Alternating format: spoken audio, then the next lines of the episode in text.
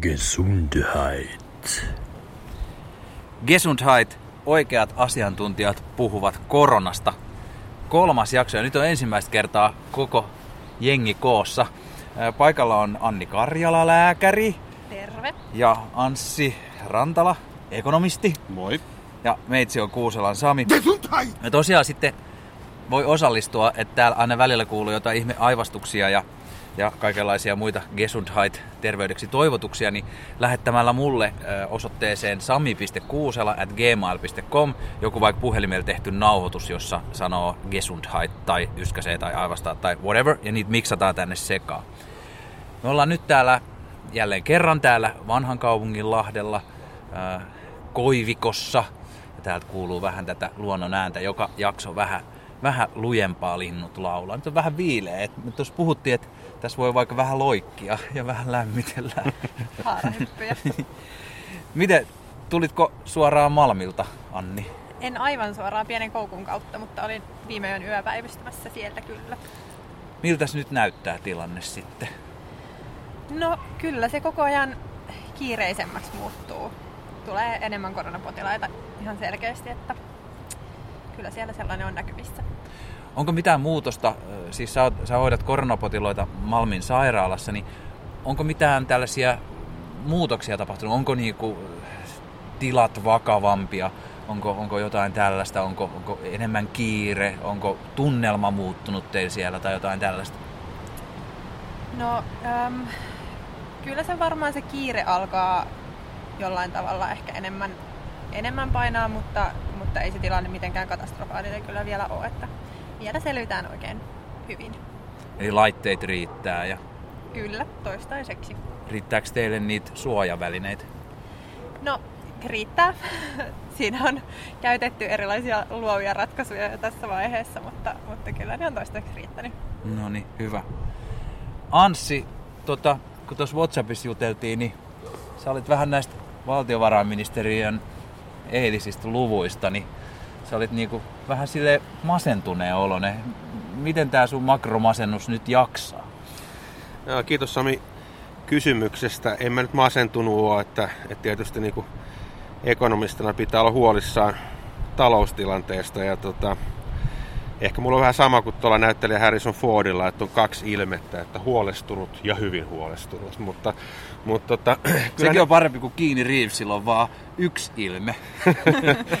Joo, mutta kyllähän nämä niin kuin, kyllä tämä niin kuin taloustilanne, niin, niin tota, onhan se, niin kuin, onhan se niin kuin aivan poikkeuksellinen. Että tässä nyt on tällä viikolla, tällä viikolla tullut tota, aika yhteneväistä viestiä eri, eri puolet maailmaa. Että tuossa tota, alkuviikosta kansainvälinen valuuttarahasto IMF julkaisi näkemyksensä maailmantaloudesta ja, ja tota, se tota, viesti oli, oli se, että tämä on vakavin talouskriisi 30-luvun laman jälkeen. Ja, ja tota, jo niin kuin nyt tiedetään se, vaikka ei tiedetä sitä kestoa. Ää, joo, valtiovarainministerihän julkaisi tuossa nyt talousennusteensa, mikä oli nyt ihan yhtä synkkä kuin kaikilla muillakin, mutta oikeastaan se, mikä siinä niin kuin herätti huomiota, tai ainakin mun niin kiinnostuksena, on se, että tietysti val- valtiovarainministeri on paras taho arvioimaan Suomen julkisen talouden kehitystä. Ja tota, kyllähän nämä niin kuin alijäämäluvut on aika niin kuin hurjaa, että tänä vuonna semmoinen 6-17 miljardia vähintään julkisen sektorin tulot suuremmat kuin menot ja, ja tota, voi olla vielä paljon suurempi se, se tota, ero. Että tota, Suomen julkinen talous velkaantuu hurjaa vauhtia. Se on tietysti ainut vaihtoehto tällä hetkellä, mutta... Niin kaikki muutkin. Niin kaikki muutkin. Ja tietysti voi ehkä sanoa, että Suomi on Euroopassa tämmöinen niin kuin apukoululuokan priimus, että me ollaan kuitenkin niin kuin lähtötilanne on parempi kuin monilla muilla, mutta, mutta tota, kyllähän se on niin kuin tämän kriisin, tämän terveyskriisin jälkeen, niin kyllä nämä meidän niin kuin hyvinvointipalvelut, niin kysyntä vaan kasvaa ja yhä niin kuin niukemmilla resursseilla ne pitää pystyä hoitamaan. Ja ehkä vielä yksi tähän loppuu vielä, että näitä niin kuin tämän viikon talous, talousterveisiä, niin kyllähän sekin on aika niin kuin ravisuttavaa, että Kiina julkaisi tänään ensimmäisen vuosen neljänneksen talousluvut ja Kiina ensimmäistä kertaa yli 40 vuoteen ilmoittaa, että talous on supistunut eikä, eikä kasvanut. Että vuonna 76 maun aikaa viimeksi on tota Kiina virallisesti kertonut, että talous ei kasva, vaan supistuu. Et tota, et, et Tämä on, niinku, et on tietysti kylmää kyytiä nyt nämä niinku talousluvut tällä hetkellä myös, mutta, mutta, ja, mutta tota, näitä tästä niinku tietysti seurataan. Ja... Tänään puhutaan vähän siitä, että miten näitä talous ja ihmisten henki ja kaikki tällaiset ja miten voiko ihmisten henkeä arvo, arvottaa rahallisesti ja jne. Niin kuinka huolissaan, ehdit sä Anni ole huolissaan taloudesta? Äh, kyllä, kyllä. En varmaan niin paljon kuin Anssi, mutta, mutta kyllä mäkin siitä toki, toki murehdin ehkä eniten just siltä kannalta, että miten, miten meillä sitten riittää raha ja resurssit järjestää terveyspalveluita jatkossa. Ja varsinkin kun tiedetään, että tällaisen poikkeuksellisen kriisin aiheuttamat vaikutukset tuntuu todennäköisesti ihmisten mielenterveydessä ja, ja muissa tämmöisissä asioissa, mitkä vaatis sitten niitä terveydenhuollon resursseja, jotta niistä päästään yli ilman suuria vahinkoja, niin, niin kyllä se Miten Sansi, jos katsotaan vähän näitä, näitä valtiovarainministeriön eli VM-lukuja, niin kuin, jos tälleen niin kuin, vähän korostettu junttina kelaa sitä, että kun talous kasvaa koko ajan, sehän niin on niin kuin, aika usein kasvaa, että siis prosentteja ja nyt ennustettiin, että että talous supistus 5,5 prosenttia, eli 5,5 mm. prosenttia, niin ei nyt sille tunnu ihan hirveän isolta. Et jos se on noussut monta vuotta, on ihan tosi monta prosenttia, ja nyt tulee pieni kuoppa, ja sitten siitä parissa vuodessa pikkuhiljaa palaillaan, niin, niin miksi siitä pitäisi olla sitten niin huolissaan? Joo, eihän semmoinen niin kuin yhden vuoden niin kuin heikko kehitys tai heikko talouskasvu, jopa supistuminen, niin kyllähän siitä niin kuin selvitään. Kyllä se on myös siitä, että, että niin kuin, palataanko me jollekin vanhoille kehitysurille, onko se vain tilapäinen kuoppa, silloin se on aika helposti täytettävissä. Ää, jos, se, jos se muodostuu niin kuin pidempiaikaiseksi se talouden heikkous ja niin talouden tuotantokapasiteetti, kun talouden perusta alkaa rapautua, niin silloin, silloin tota, se on tietysti niin kuin kumulatiivisesti yli ajan, niin se, me niin kuin menetetään tuotantoa ja tuloja paljon enempi. Et kun useinhan puhutaan niin BKTstä tuotannosta, se on aika niin kuin abstrakti juttu. Mutta, mutta se niin kuin tuotanto ja tai niin kuin BKT, niin, niin sehän on toisaalta se on ihmisten tuloja. Se se ei, ole, se ei ole mitään muuta kuin palkansaajien palk, palkkoja ja sitten, ja sitten pääomatuloja, eli yritysten voittoa. Eli jokainen miljardi, joka tässä nytkin joka viikko menetetään, niin tota, se ta- tarkoittaa miljardin verran vähempi tuloja suomalaiseen yhteiskuntaan palkkoina ja voittoina.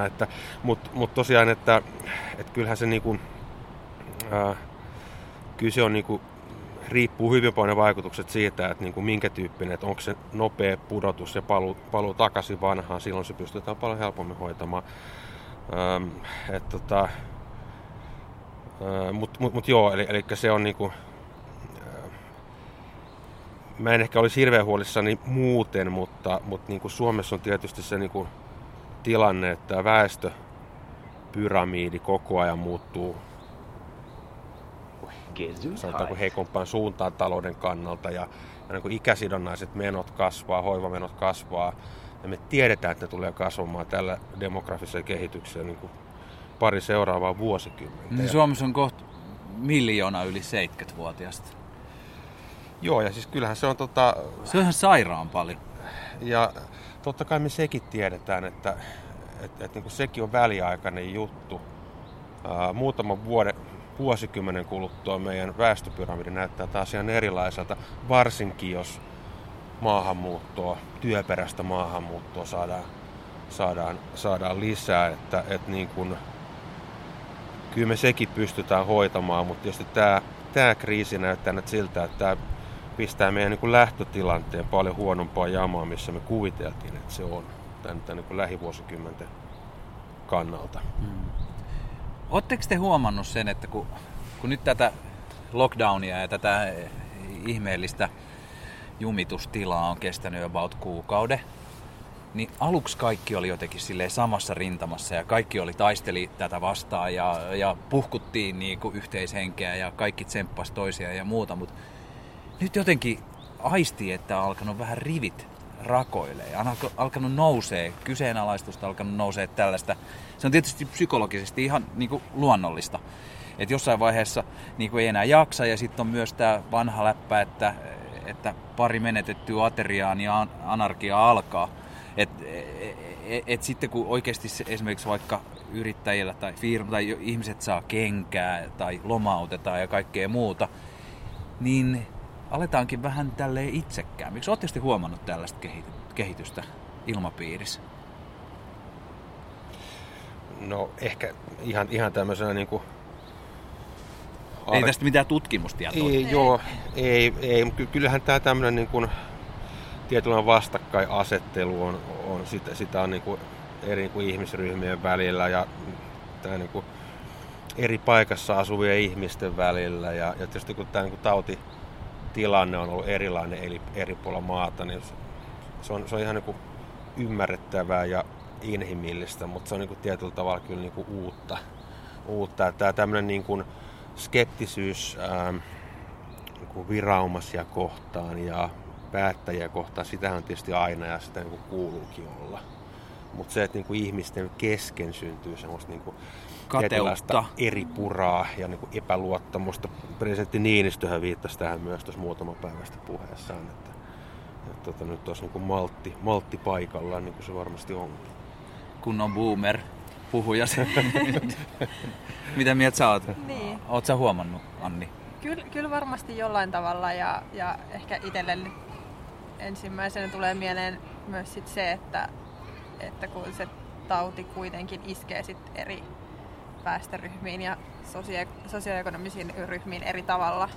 Niin, eli köyhi, köyhi iskee kovempaa. Va- niin, vanhoihin niin. köyhi, vanha köyhä ihminen, niin, yksinäinen ehkä, on ehkä kaikkein pahimmassa tilanteessa tässä.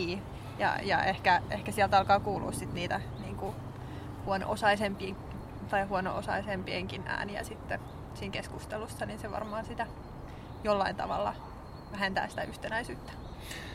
Se jo viittasit vähän Ansi tähän Stadi vastaan Lande tähän tota, tilanteeseen, jossa, jossa nyt, nyt aukesi just Uudenmaan rajat ja kaikki muut.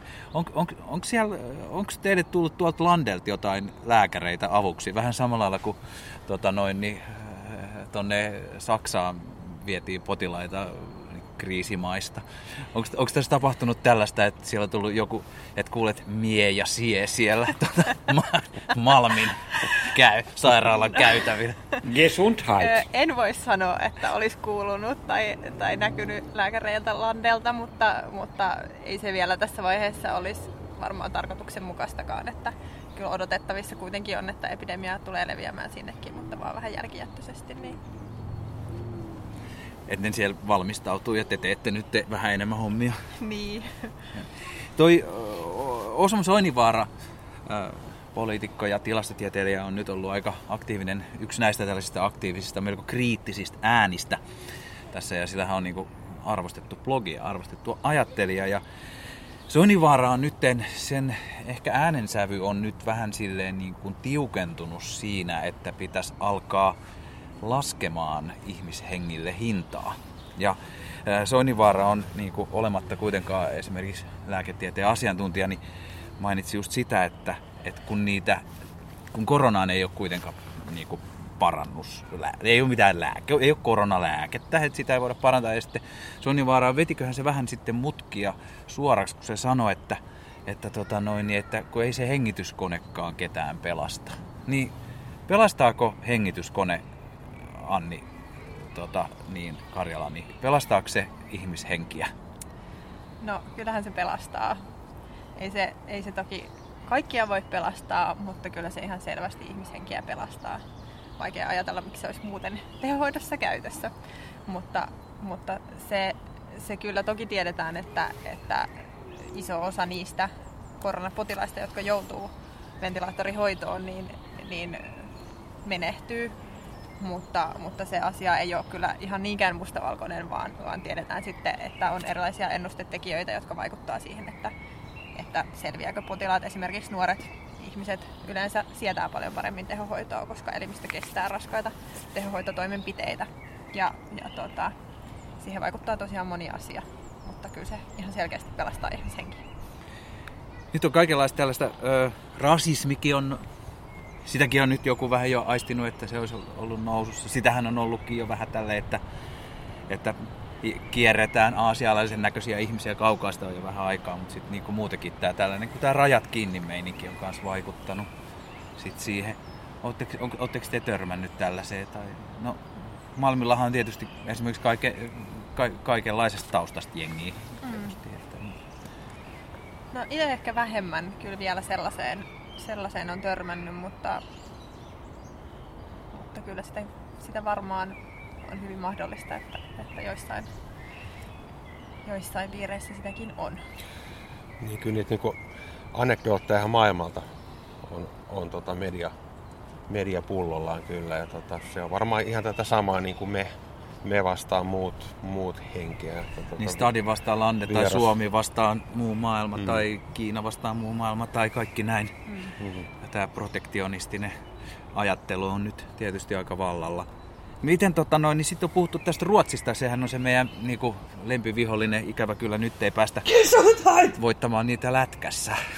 Mikä on siis mulle niin kuin yksi suurimpia järkytyksiä tässä koko keväässä, koska mun patriottinen kaksi viikkoa on nyt menetetty. Niin, tota, Ruotsi, Ruotsissa on valittu aika lailla erilainen linja tähän koronahommaan, että siellä on jutut auki ja ja siellä ollaan niin kuin ajateltu ehkä tätä laumasuojahommaa ja kaikkea muuta. Ja sitten siitäkin on nyt puhuttu kovasti sitten, että, että, että mitä jos ruotsalaiset ovatkin tehneet oikein?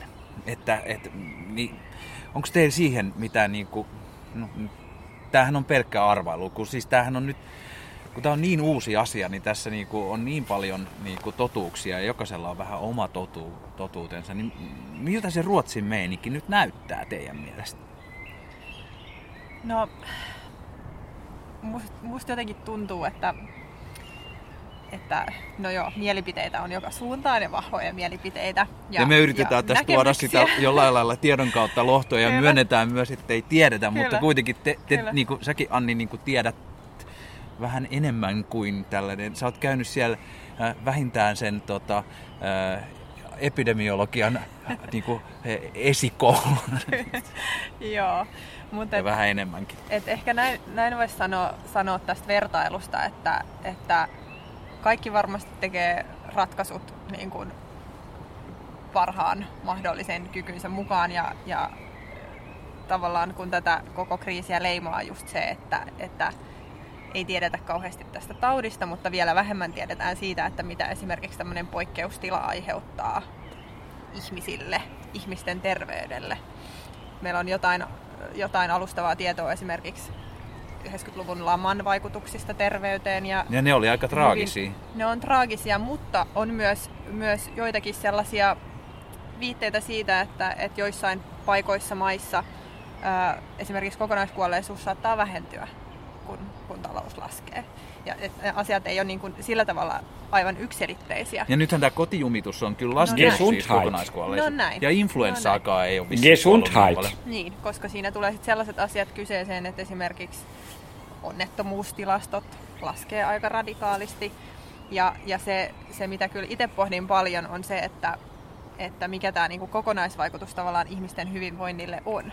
Meillä on täällä kevät, ihmiset ulkoilee paljon, ehkä työstressi vähenee. Toki sit lisääntyy stressi omasta taloudellisesta hyvinvoinnista ja pärjäämisestä. Et se, on, se on jotenkin ihan hirveän vaikea arvioida niin kuin tavallaan sen puolen vaikutuksia.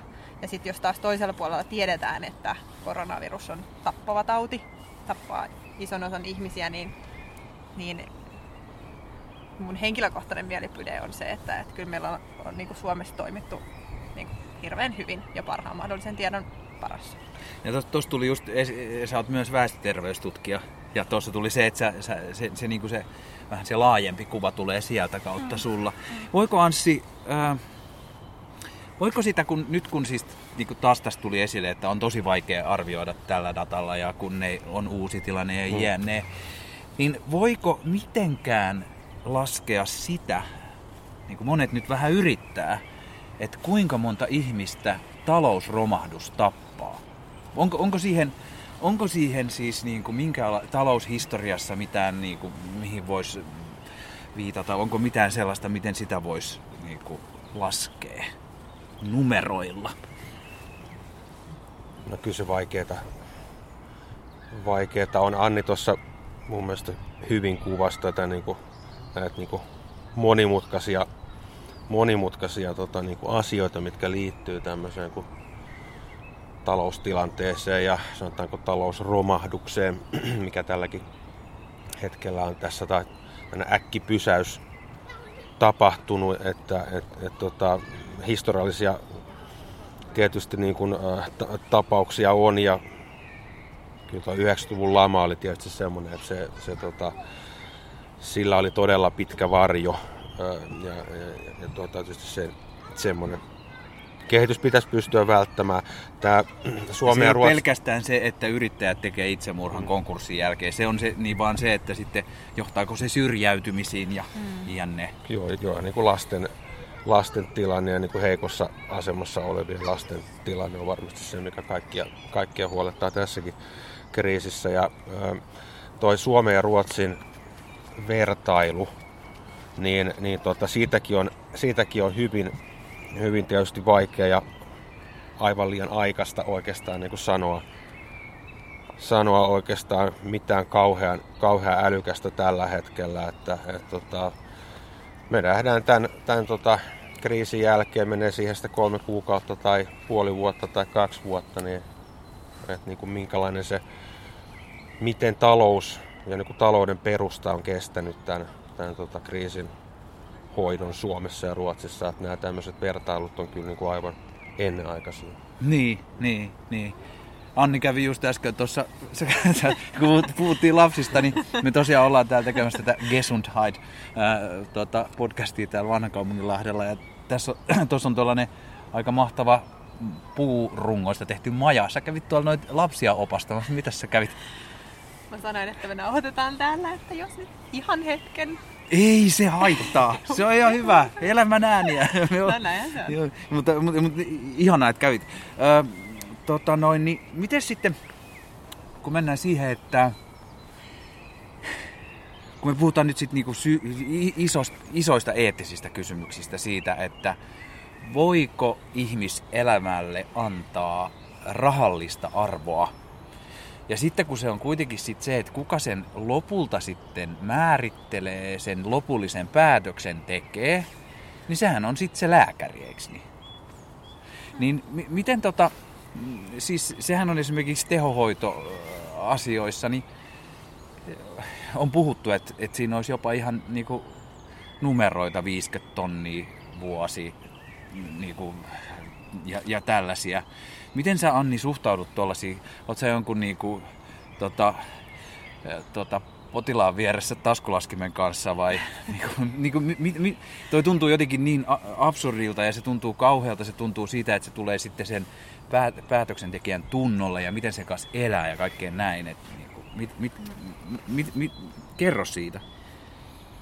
No, jos sitä yrittäisi purkaa, purkaa jotenkin tavallaan sitä lääketieteellistä päätöksentekoa oikeastaan lähes missä vaan, vaan asiassa, niin, niin kyllähän talou- taloudelliset asiat siellä jonkin verran painaa aina, koska se nyt olisi käytännössä ihan hölmöä, että jos me hoidettaisiin ihmisiä jollain, jollain kalliilla hoidolla ja tiedettäisiin samaan aikaan, että siitä ei ole mitään hyötyä, niin se nyt olisi vaan niin kuin päätöntä, että kyllä, kyllä se toki, toki aina siellä painaa, mutta kyllä aina, aina ensisijassa on, varsinkin Suomessa, niin, niin sellainen looginen, järkevä päätöksenteko sen suhteen, että tai tasapainottelu ehkä sen välillä, että, että mikä on hyödyllistä sen ihmisen kannalta ja mikä on toisaalta turhaa pitkittämistä, kärsimyksen lisä, lisäämistä, koska se, se tavallaan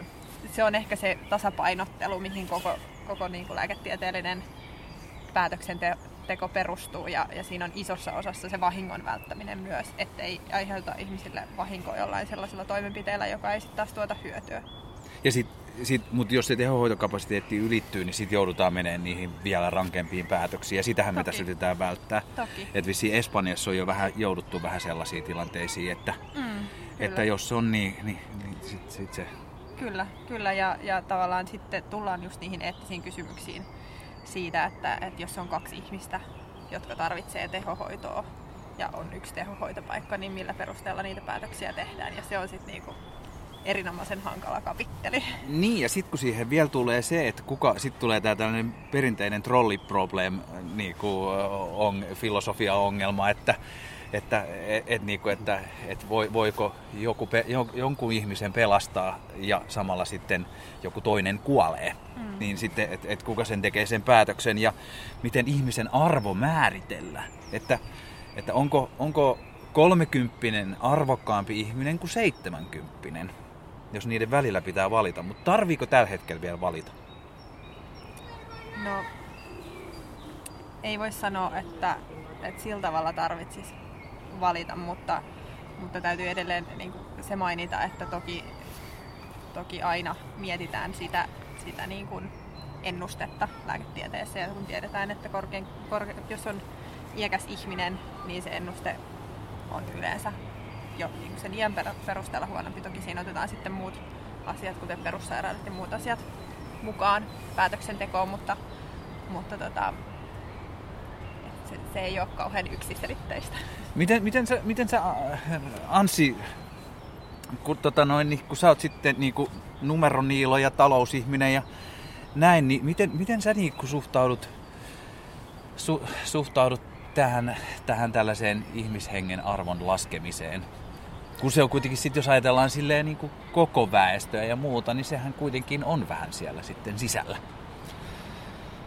Joo, kyllä mä ehkä, niin kuin, ehkä tässä voisi niin kuin Oscar Wildea mukailla, että, että ekonomisti on henkilö, joka tietää kaiken hinnan, mutta ei minkään arvoa. Ja, ja, ja tota, että kyllä mä, niin kuin, kyllä mä jotenkin niin vierastan sitä ajatusta, että, että niin kuin, ta- talousviisaat yrittää laskea ihmisten elämän arvoa. Se tuntuu jotenkin, se tuntuu jotenkin Joo, kauhealta. Et, et, niin kuin to, kun Anni, Anni kuvasi tota, niin kuin lääketieteen näkökulmasta ongelmaa ja, ja tota, se vähän mitä minä sitä ymmärrän, niin ymmärrän sen, että priorisointia siellä joudutaan tekemään aina, aina ja tota, mutta se, että niin kuin, niin kuin tuosta Annin kuvauksestakin nyt ymmärsin, niin ei se nyt taskulaskin kädessä olla siellä tota, potilas, potilastyössä. Muista toi on niin kuin äärimmäisen vaikea, vaikea kysymys ja, ja tota, ainakin mä koen, että niin kuin ekonomistit ei ole niin kuin vahvimmalla alueellaan. Eikö Sixten Kormakin sanonut jotain, että, että jätetään nämä pohdinnat niin, niin kuin oikeille asiantuntijoille? Taisi sanoa, joo, kyllä. tota, niin kuin, niin kuin tässä on nyt, se, se, tuli, se, se vielä pitäisi kysyä, että sit silleen, että kun on tällainen kuitenkin tällainen vähän tällainen futurologinen hörhö itse ja näin, niin, niin voisiko sit olla sellaista, että jos jollain olisi ihan törkeen paljon fyrkkaa ja sitten se olisi jossain sellainen öky hoidoissa, jossa sille annettaisiin kaikki tuoreen juttu ja vaihettaisiin nuoreen ihmiseen verta ja tarvittaessa osia, niin kuin, että et kun joku paikka prakaa ja näin, niin on, onko, se, onko sellaista, että, että jos olisi niin kuin rajattoman varakas, niin voiko sillä niin kuin nykylääketieteen mukaan saada niin kuin vaikka 10 vuotta enemmän elikää kuin suomalaiselle hoidolla? Ei varmaan kymmentä vuotta. Mutta kyllähän, kyllähän viime vuosina, ehkä viime vuosikymmenenä, on ollut semmoinen selkeä trendi lää, ehkä ei lääketieteestä niinkään, vaan vähän siinä lääketieteen ulkorajapinnalla sellaisesta niin kuin sairauden hoidosta siirtymä tämmöisen niin kuin hyvinvoinnin optimointiin. Ja siellä, siellä rajapinnalla on ehkä enemmän sellaista, että... Onko se just sitä itsensä mittaamista Joo. ja sitä, just sitä, Joo. tää näin, tää quantify Joo. self, quantified Joo. self-juttua ja juuri, biohacking ja... Joo, juuri tähän viittaan. Mutta, mutta tota, mun näkemys on ehkä, että niin kuin sillä saralla todennäköisemmin tulee lähitulevaisuudessa olemaan mahdollista saada rahalla jotain suorituskykyä, mutta et, et kyllä meidän terveydenhuoltosysteemit pelaa kuitenkin sillä viimeisimmällä tieteellä ja, ja taitavasti pelaakin. Että et en usko, että, rahalla vielä saisi 10 vuotta lisää. Enkä ihan varmaan toivottavasti ainakaan lähitulevaisuudessa vielä. Se on ihan toivottava, toivottava tämän kaiken dystooppisen puheen keskellä tollanen. Tota noin, niin, nyt kun me ollaan tässä puhuttu, että asiat on tosi monimutkaisia, mutta sit, silti, miten jotkut väittää, että siis esimerkiksi, että tää, tää, tällainen niin kuin, epidemioiden leviäminen on itse asiassa yksinkertais, tosi yksinkertaista tilastomatikkaa. Kun siihen liittyy kuitenkin kaikenlaisia juttuja, miten ihmiset suostuu käyttäytymään, miten ihmisten, miten ihmisten jaksaminen, että jaksaako ne pysyä eristyksissä ja jne, jne, jne, jne. Niin mistä ihmeestä se johtuu teidän mielestä se, että, että niinku tulee tätä niinku lausuntoa ihan järkeviltä ihmisiltä, että on itse asiassa aika simppeli homma, että minäpä sen kerron nyt tässä, että se on kuulkaa näin ehkä se tulee just semmoisilta ihmisiltä, jotka haluaa, haluaa nähdä niin kuin asiat ja, ja, ja ajattelee, että niin kaikki on mahdollista yksinkertaista ja pelkistää, pelkistää niin kuin hyvin niin kuin simppeleiksi peukalosäännöiksi. Sehän nyt lienee kaikki populismin määritelmä, että tarjoaa yksinkertaisia vastauksia moni, monimutkaisiin ongelmiin. Mitä mieltä sä oot, Anni? No varmaan juurikin näin. Ja ja niin kuin taisin viimeksi mainita, niin jotenkin varmaan tämmöisissä kaoottisissa ajoissa on jotenkin turvallista turvautua sellaisiin suht yksinkertaisiin näkemyksiin. Ne tuo jotain ennustettavuutta itselle ehkä ennen kaikkea. Mitäs nyt te, niin Tämä on tosiaan Gesundheit podcast, mutta varmaan kaikki kuulijat tietää, että tämä on se, koska olette klikannut tämän pyörimään. Tänne voi, että täällä on paikalla lääkäri ja väestöterveystutkija Anni Karjala ja, ja tota noin, niin, ekonomisti Anssi Rantala. Ja voi lähettää tänne näitä Gesundheit tervehdyksiä. Mä sanon, mä leikin vähän radioa tässä, niin mä niin juonnan tätä näin, niin, niin osa, mulle osoitteeseen sami.kuusela.gmail.com.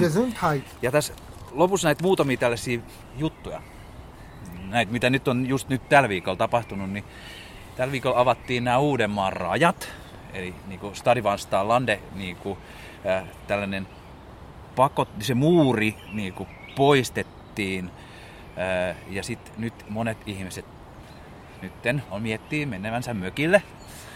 Ja tota, ei tarvi ottaa kantaa, että saako mennä tai ei, eikö saa mennä ja näin. Mutta si, si, siinä niinku tässä ilmapiirissä on ehkä tullut tällainen niinku vastakkainasettelu Helsingin ja Uudenmaan ja tota noin, niin, muun Suomen välillä. Niin onko se huole, huolestuttaako tämä teitä? Voiko sillä olla jotain seurauksia? Voiko se niinku, onko taas niinku, että et tuolla Landel kelataan, että ne on niitä leuhkoja hesalaisia ja sitten eh, hesalaiset ajattelee, että ne niinku jyväjemmarit haisee ihan jollekin whatever. No, mä en usko, että, että niinku porukkaa porukkaa aletaan mukiloida tuolla niin kuin Heinolan torilla. Että, niitä on, tuota... on niitä kyllä mukiloitu ennenkin, että on itsekin joskus nuorena miehenä joutunut juokseen karkuun jo ihan Lapinjärvellä, joka on Uudenmaata. Et, tuota, kyllä mä, mä niin kuin itse uskon kyllä, että tämä niin kuin unohtuu aika nopeasti ja kun varmaan on kuitenkin niin, että ihmiset on nämä, niin kuin, nämä aika niin kuin dramaattiset toimet, millä on rajoitettu ihmisen ihmisten perusoikeuksia ja liikkumisen vapautta, mikä, mikä on tietysti ihan niin fundamentaalinen oikeus ihmisillä, niin, niin mä luulen, että ja muutenkin on niin kuin viimeisen kuukauden aikana ihmiset on oppinut, oppinut niin kuin varomaan ja olemaan varovaisia niin kuin sosiaalisessa tilanteessa, että et, tota, varmaan osa, osa porukasta lähtee käymään mökeillään ja tota, osa, osa, osa varmaan pysyy täällä, mutta mä en, mä en niin kuin usko, että tästä saadaan enää niin kuin revittyä mitään isoja otsikoita. Mulla olisi ehkä tämmöinen ihan konkreettinen ajatus, ehdotus, mitä olen itse miettinyt, että, että toki varmaan on näin, että on ehkä parempi, jos sinne mökeille ei lähdetä, mutta niin kuin lääketieteellisestä näkökulmasta, että jos ja kun ihmiset sinne lähtevät, niin sitten sairastuessaan voisivat sitten ainakin palata, palata kotikuntaansa. Ja, ja niin kuin vielä ajatellen sitä korona-oireen kuvaa, kun siinä voi, voi se voinnin lasku tapahtua suhteellisen nopeastakin ajassa, niin suosittaisin ehkä näin. Tämä on mun henkkohta näkemys. Niin, eli jos, jos, jos niinku mökki on jossain niinku Pohjois-Karjalassa, josta kestää ajaa kuusi ja puoli tuntia ja on ainut, jolla on ajokortti, Mm. niin sit se, että jos se tulee se romahdus, niin se ajaminen voi olla vähän vaikeeta. Kyllä.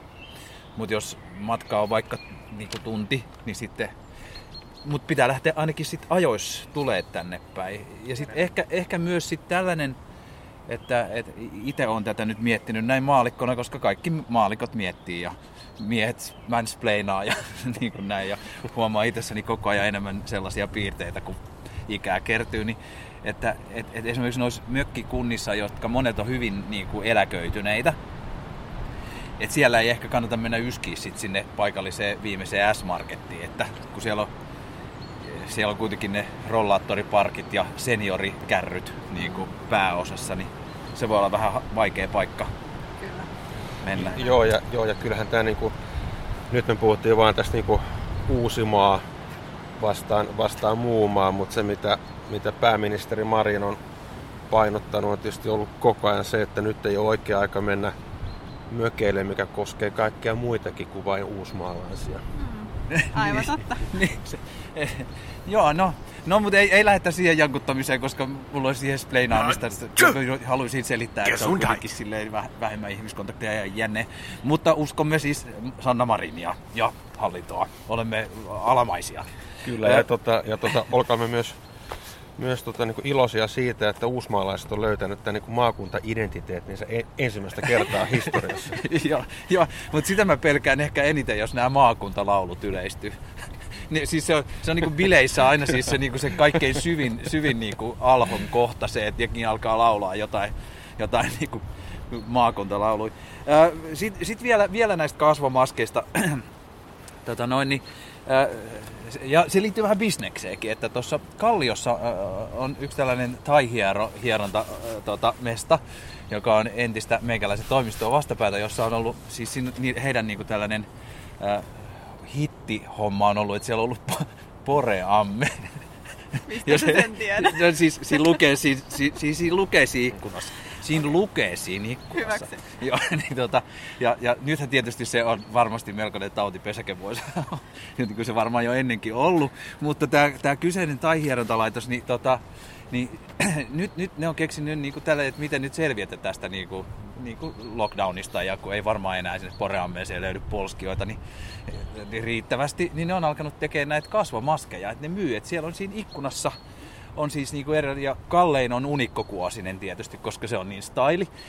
Mutta siis ne on niinku tosi halpoin, ne on niinku alle 5 euroa kappale, ja sehän on hienoa yrittelijäisyyttä, mutta onko siinä joku vaara, jos ostaa Anni tota, Karjala lä, nyt lääkärin tota, auktoriteetilla, niin tota, jos ostaa tai hieromosta itselleen kasvomaskin, Vaikea nähdä suoraan sitä vaaraa, vaaraa asiassa. Ähm, nythän on erilaisia vähän risteäviäkin suosituksia ollut kasvamaskin käytöstä julkisilla paikoilla. Ähm, ehkä se riski, mikä niihin nyt eniten liittyy, niin kuin Asko Järvinenkin on ottanut kantaa, että, että tuota, jos sitä samaa kasvomaskia pitää päällä pitkään pesemättä sitä, niin siitähän voi kertyä aikamoinen vesäke eh, mikrobeille, mutta toki myös sit se niin kuin psykologinen asia, että, että jos laittaa kasvomaskin päälle ja ajattelee olevansa sillä turvassa ja unohtaa esimerkiksi käsienpesun, niin, niin siinä näkisin ehkä sen, sen toisen, toisen riskin. Ähm, tutkimustietoahan nyt tulee koko ajan lisää siitä, että miten koronavirus tauti leviää ja tällä hetkellä näyttäisi siltä, että se ehkä todennäköisimmin on pisaratartunta, jolloin sitten jos kasvomaskin suojaa, suojaa että, että kyllä mäkin ajattelisin, että sen käyttö niin kuin järkevästi ja, ja hygienisesti on, on ihan fiksua.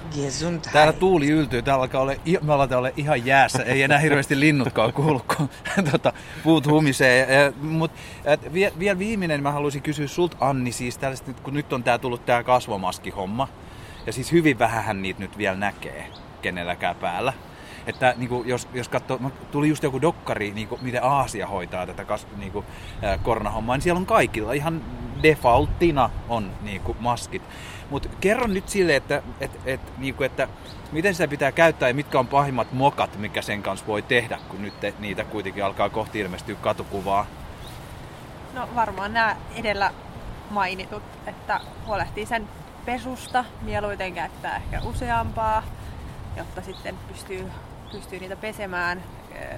Terveydenhuollossa esimerkiksi käytetyt kirurgiset maskit on kertakäyttöisiä ihan syystä. Et, et ajattelisin, että varmaan ne, ne on ne suurimmat riskit siinä. No mut hei, Anssi ja Anni, tuhannet kiitokset taas kerran. Kiitos. Ensi Kiitos. viikolla, ensi viikolla tota noin, niin palataan asiaan. Silloin on varmaan taas uusia epävarmuuksia tullut, kun ei tästä oikein tunnu kukaan sitä lopullista niin kuin faktaa löytävä täydellistä. Pikkuhiljaa, pikkuhiljaa. Joo, kyllä tässä niin viikko, viikko ja päivä kerrallaan mennään. Gesundheit!